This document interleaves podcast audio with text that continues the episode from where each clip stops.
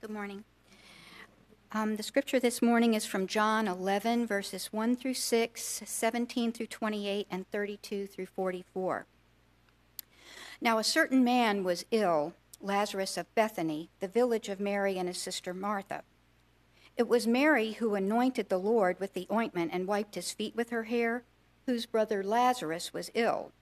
So the sisters sent to him, saying, Lord, he whom you love is ill. But when Jesus heard it said, This illness does not lead to death, it is for the glory of God, so that the sons of God may be glorified through it.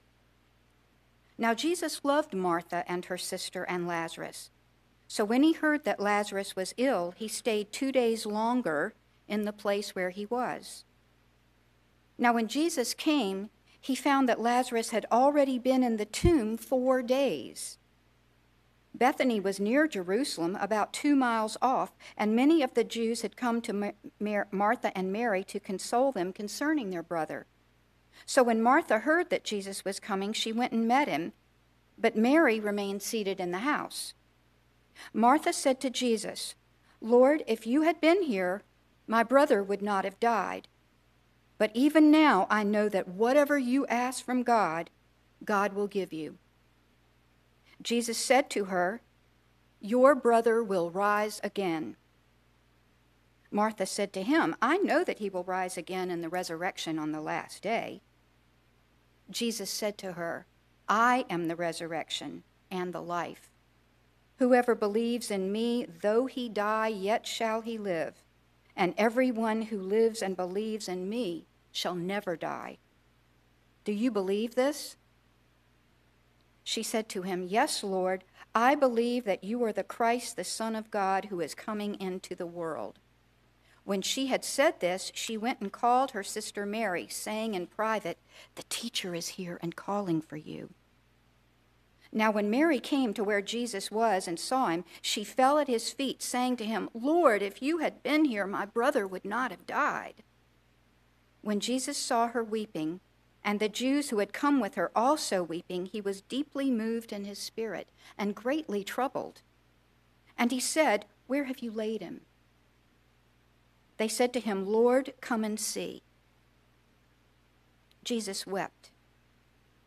So the Jews said, See how he loved him. But some of them said, Could not he who opened the eyes of the blind man also have kept this man from dying? Then Jesus, deeply moved again, came to the tomb. It was a cave, and a stone lay against it. Jesus said, Take away the stone.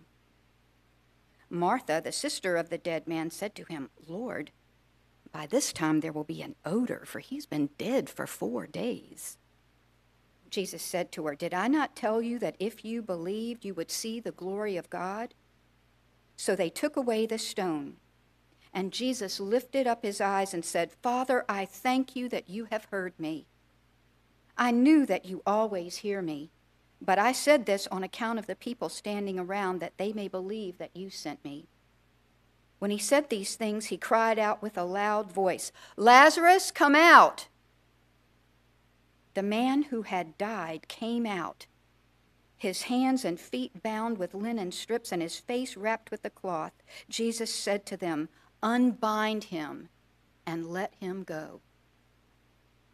This is the word of the Lord. Thanks be to God.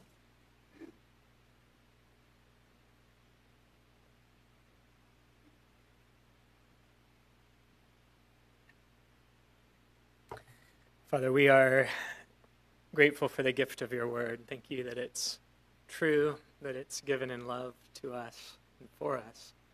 And we pray, Holy Spirit, that you would help us to receive it, to take it in, help us to see Jesus. We ask in his name. Amen. So, being human is a glorious thing. I'd rather be a human being than, like, I don't know, a badger or a rock. It's good to be a human. It's also really hard, isn't it, to be a human? You know, today we're looking at uh, we're looking at the last of Jesus' miracles in the Gospel of John uh, that you know, until his death and resurrection. And, and here we're, we're being invited, I think, by Jesus to bring to him some of the hardest things that we wrestle with as humans our suffering and our death. And, and all of the sorrow and confusion and perplexity that's wrapped up in that. And, and so we're invited to face Jesus in the face of our suffering and death. You know, um, all of you have suffered. I think that's safe to say. All of you have suffered. And, and all of us are going to die. You know, those are like inevitable parts of the human experience suffering and death. What's not inevitable is that we would face Jesus in the face of our suffering and death. But that's the invitation of this passage to face Jesus in the face of suffering and death, and to do, to do that facing Jesus in, in a posture of, um, of honesty and of faith and hope. So let's look at this. First, there's an invitation here to face Jesus in honesty. You know, often when people are confronted with these hard realities of suffering and death, we make one of two moves. First, sometimes suffering and death become reasons for us to disengage with God, because so often suffering and death are accompanied by um, you know, deep fears and hurts and feelings of hopelessness. And we treat these negative emotions as obstacles to our relationship with God. We don't pray because we don't feel like we can really go to God when we have a storm raging in our heart. So what do we do? We, we disengage. We see doubt and anger and bitterness and hopelessness as a barrier standing between us and God. And so we don't engage with God at all. That's one option that we often take. And another option, another move we sometimes make is to engage with God, but to do it in an artificial way. Like as if there are all of these protocols and hoops to jump through we think that if maybe we, we make the approach just right, we'll be able to bring our suffering to an end. We'll be able to get from God the response we want if we follow the right steps, if we embrace the right method. And so we approach God, but we don't dare approach God honestly. Um, we don't dare to let Him know what we really feel and think. We approach Him acting like we think He wants us to act instead of acting as we really are. Notice in our story that Jesus gives freedom and space for these sisters to seek Him and to seek help and to ask questions and to lament and to cry and to grieve. And Jesus just doesn't put any expectations on them at all about how they ought to approach Him. And, and so, first, we see that Martha and Mary are free to come to Jesus with their deep need. And they do it in such a simple way. Verse 3 so the sisters went to him, saying, Lord, he whom you love is ill. That'd be a, a, we could do a, a, whole a whole other sermon on just that verse. He whom you love is ill. It's like Jesus loves people and they still get sick.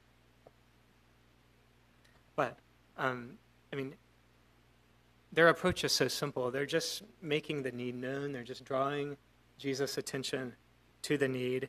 And then what happens? Jesus waits. He waits. Uh, he hears about this emergency in the family.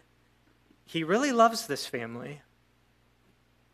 And so he stays right where he is and he doesn't move an inch. Which is really confusing and troubling, isn't it? I mean, kind of like suffering and death are confusing and troubling. Jesus waits and this creates tension and it creates questions and it creates hurt for the sisters because Lazarus dies. Now, it's very possible that Lazarus had already died by the time Jesus gets word from the sisters that he's sick. But in any case, he dies. And so Martha and Mary are also free to come to Jesus now with their hurt. From this deep place of pain, they each come to Jesus with a complaint, with a lament. They say, Lord, if you had been here, my brother uh, would not have died. And so Martha is able to do this first. Um, it looks like, uh oh, my notes are glitching out. Um, it, it, looks like she's able to do it first. Um, thank you. um, initially, it looks like Mary is so upset that she's not even able to approach Jesus at all. You know, she just sits there. She doesn't even want to see him. Um, but eventually, she goes to Jesus with the, exa- with the exact same lament. And, and I imagine in, in this um, comment that they both make that we're just kind of seeing the tip of the iceberg of their pain. It's like, Lord, if only you had been here. Lord, where were you? Lord, why weren't you here? It's like these are these are anguished questions of lament. And and you see family Jesus welcomes them. He welcomes them. Um, there is freedom for Mary and Martha to approach Jesus honestly. Like they're negative emotions, and they do have, they're filled with negative emotions, but these aren't barriers for them uh, in their approach to Jesus.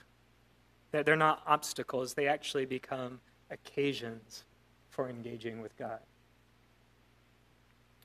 You know, the Bible is full of examples of God's people um, taking their, their anguish, their hurt, their negative emotions, and, and taking them straight to God. And so, um, just some examples. I Think of Job. He, this is what Job says God has wronged me. He has drawn his net around me. Though I cry violence, I get no response. Though I cry for help, there is no justice. The prophet Jeremiah says this Why is my pain unending and my wounds incurable, refusing to be healed? Will you, God, be to me like a deceitful brook, like waters that fail? You can think of the psalmist crying out in Psalm 22 My God, my God, why have you forsaken me? Why are you so far from saving me, so far from my cries of anguish? You can think of the psalmist crying out like, I'm thirsty for you, but my experience is of being in just this dry desert where there is no water. I wonder, family, have you dared to be that honest with God? Do you know how to let your negative emotions lead you not away from Him, but to Him in prayer? That doesn't come naturally to me at all. um, I usually I usually try to ignore my negative emotions.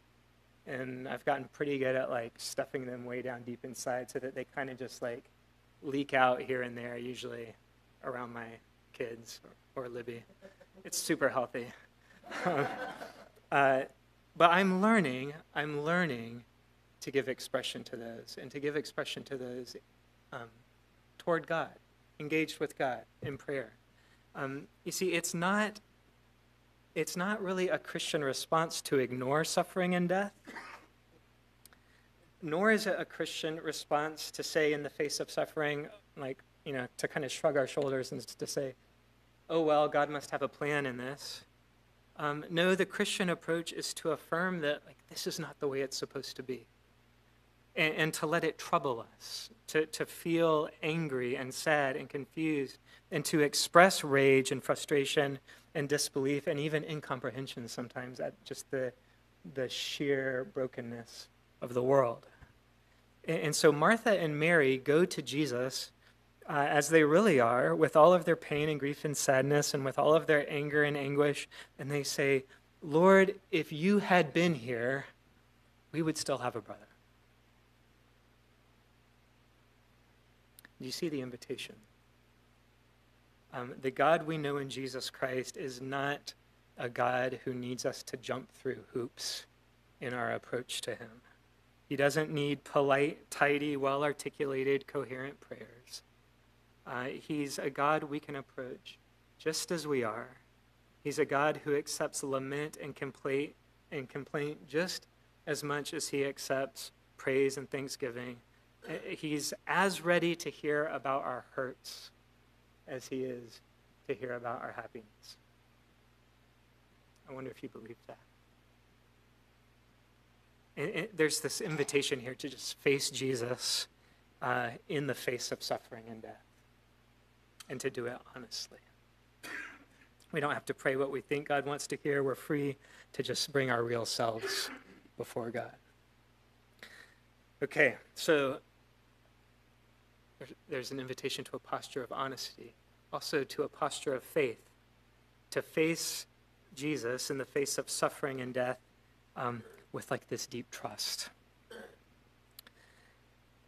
Um, and, and to do that even when we don't have all the answers to the questions that are swirling around in our minds and hearts, maybe precisely when we don't have all the answers to the questions which is not easy, right? Because usually what we really want in the face of suffering and death is an explanation.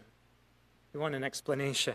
We want to know why. We want, we want some way of making suffering intelligible. We want, we want it to make sense.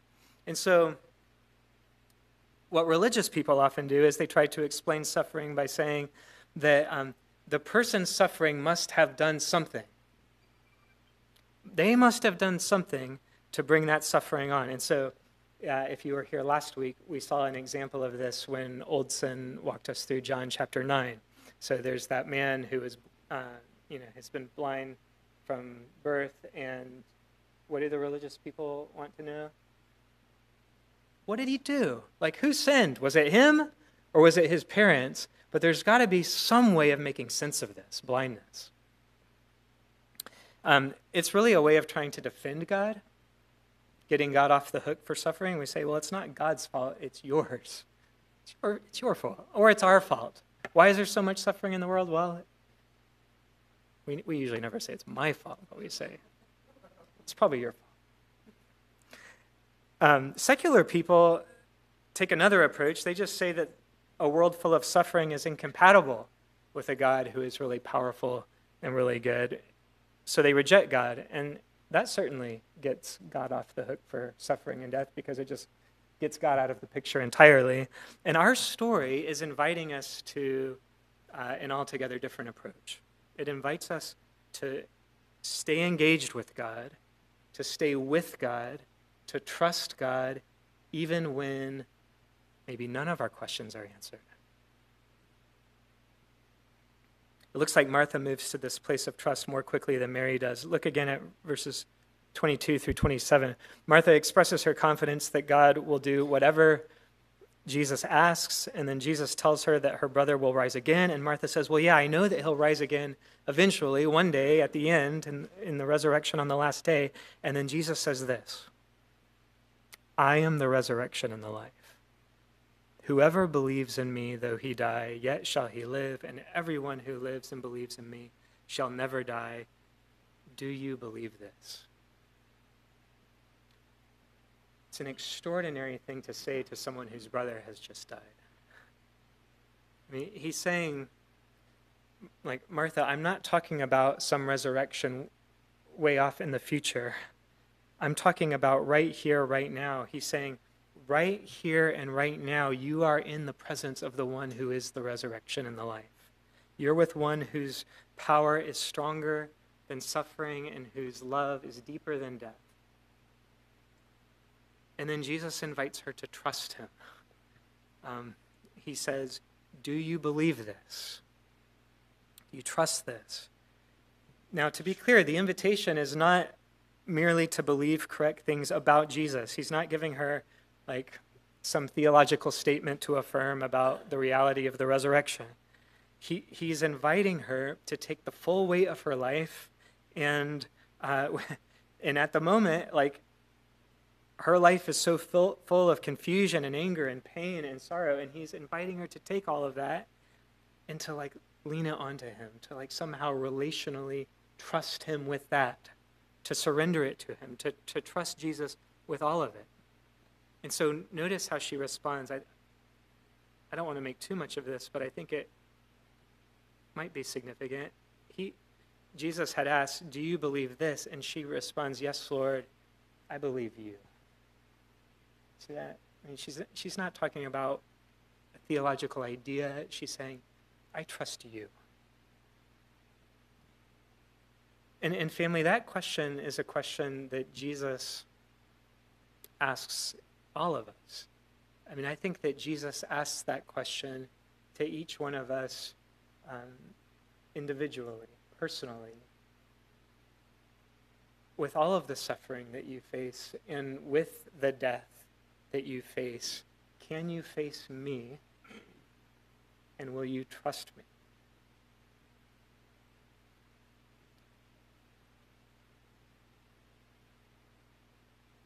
I wonder where you feel the force of that question in your life. I wonder if there are, um, I don't know, because I'm not the Holy Spirit, but I, but I just, I wonder what God might want you to surrender to Him in faith. Say, this is a question that you're not going to have answered, but there's an invitation for you to trust, even though it's not answered. And so, can you bring your questions to Jesus and then you, can you just practice trusting Him even when you don't have the answer? So, that's the second thing. That's the second invitation I'm seeing in this passage that when we face suffering and death, we're invited to face Jesus and to trust Him. To trust Him. Not to believe all the right things, but to trust this one who is the resurrection and the life. And then finally, we're invited to face Jesus in hope.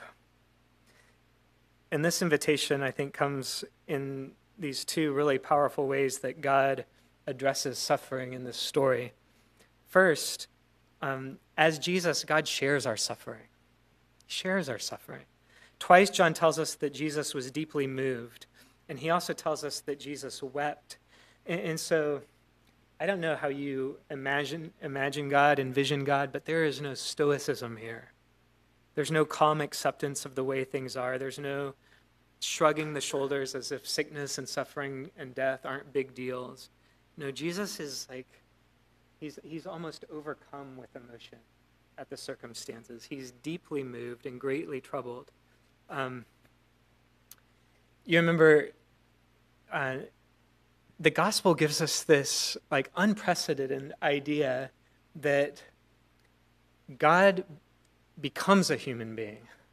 It's not that God like dresses up as a human being, no, but that God actually enters into his good creation and becomes a human being, um, and not just a human, but a suffering human. The man of sorrows. You remember his name, Emmanuel, God with us. And, and so you see family like really with you. He is really with you. Uh, he doesn't float above the surface of your pain and hurt, but he, he enters into it and he sinks down to the depths of it and he makes it his own. He joins us like fully, fully in the horrors of the human experience and he feels the pains of it to the depths. He suffers with us. And so in our story, Jesus is joining the lament of Martha and Mary. He's joining, um, he's joining the groaning of all creation and hurting that's hurting and in desperate need of healing and he just he makes that groan his groan his own. This word deeply moved i learned um, i learned preparing for today that it also it suggests um, an aspect of anger even outrage. The old theologian B.B. Warfield puts it like this. He says at the tomb of lazarus Lazarus, indistinguishable fury seizes upon Jesus. It is death that is the object of his wrath. And behind death, our real enemy, who has the power of death, and whom Jesus has come into the world to destroy. Um, I find that comforting. that as much as I hate suffering and death, Jesus hates it way more and that as much as I want to be opposed to it, Jesus is is far more opposed to it and, and far more effectively opposed to it than I am. Um, like he is outraged when he sees his good world that he created in love that's now fallen into sin and ruin, like being destroyed by sin and suffering and sickness and death. That invites hope because God is so fully with us and for us in the depths of our woe. Like he does not stand far off, but he comes and stands so close. He stands so close. You know, I think of that that great hymn that Luther wrote, Mighty Fortress is Our God. He says, Did we in our own strength confide, our striving would be losing. Were not the right man on our side, the man of God's own choosing. And then later he says, He. It's like this one right here on our side. He must win the battle. I wonder, family, where you've lost hope because you've lost sight of Jesus really being with you and for you in the challenges you face. If it's just you versus suffering and death, it looks pretty hopeless. Um, but remember, Jesus is one who is with us even when we walk through the dark valley. Um, and, and, so, so look, like right here, the right man is is at your side, even though you walk through the valley. He's with you, and and he he has committed himself to defeating your greatest foes for. So God fully shares our suffering. And then we also see in this passage that God will fully redeem our suffering. Like he's not just interested in empathizing real hard with us, he actually wants to deliver us and to redeem our suffering. So after Jesus weeps and bears the pain of his friends, he does something astonishing. Uh, he walks up to a tomb. He asks for someone to roll away the stone. He thanks his Father in heaven for always hearing him. And then he cries out this kind of battle cry. I like how Debbie did it. I'll whisper it. I mean, he just says, Lazarus, come out. So many crazy things about that, right? I mean, dead people don't hear, first of all. Um, which is why most of the time we don't talk to dead people but Lazarus hears. And, and Je- Jesus speaks to a dead man. The dead, the dead man hears, and he obeys. like all it takes is a word from Jesus, and death just like releases its grip and shrinks back into the shadows. Lazarus comes out, and then Jesus says, Unbind him and let him go. Um, and you see, family, like Jesus really can set the captives free. He really does set the captives free. Death is no match for Jesus Christ. It's interesting what happens next. In the passage that follows, John tells us that because of this miracle, many began to trust in Jesus. That's weird. I mean, I think everyone, like everyone who saw this, began, would begin to trust in Jesus. But that's not what John tells us. If you read on in John 11, it says many, but then he says others for political reasons. They began from that day, from that day when Jesus called Lazarus back from the dead, they began to make plans to put Jesus to death. In other words, what John wants us to see is that by raising Lazarus, Jesus is sealing his fate. Like there's no turning back now. He raises Lazarus from the dead, and in doing so, he ensures his own death, and still he does it. You know, it's not Holy Week yet, but we know how that will go. Death is no match for Jesus, not even when his hands are tied, not even when his hands are nailed to a cross, not even when Jesus lets death do its worst against him. I mean, death cannot hold him. And so, family, you see the invitation to hope. Um, what Jesus does for Lazarus is just a hint pointing to Jesus' own resurrection.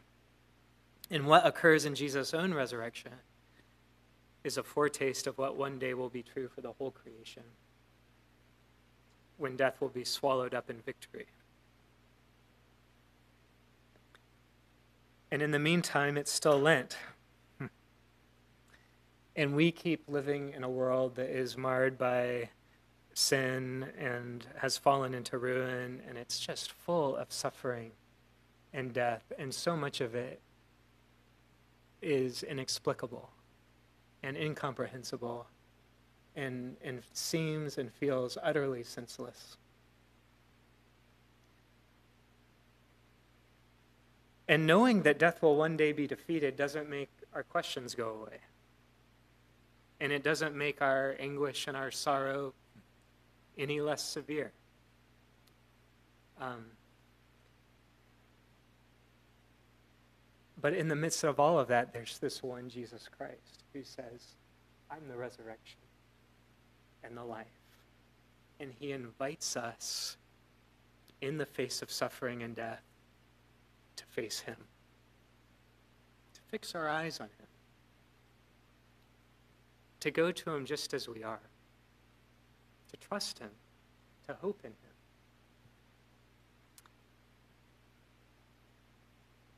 He sets a table before us in the presence of suffering and death, these ultimate enemies, and he says, Come join me here. Uh, he invites us to face him. And, and, so, family, I want you to see that, that you can uh, bring your sorrow here and you can bring your. Um, your questions, you can bring your anger, you can bring your fear and worry. Uh, you can really come as you are. You, and, and you can just trust Jesus with yourself. And I mean, really, all of yourself. Like maybe you aren't feeling very honest.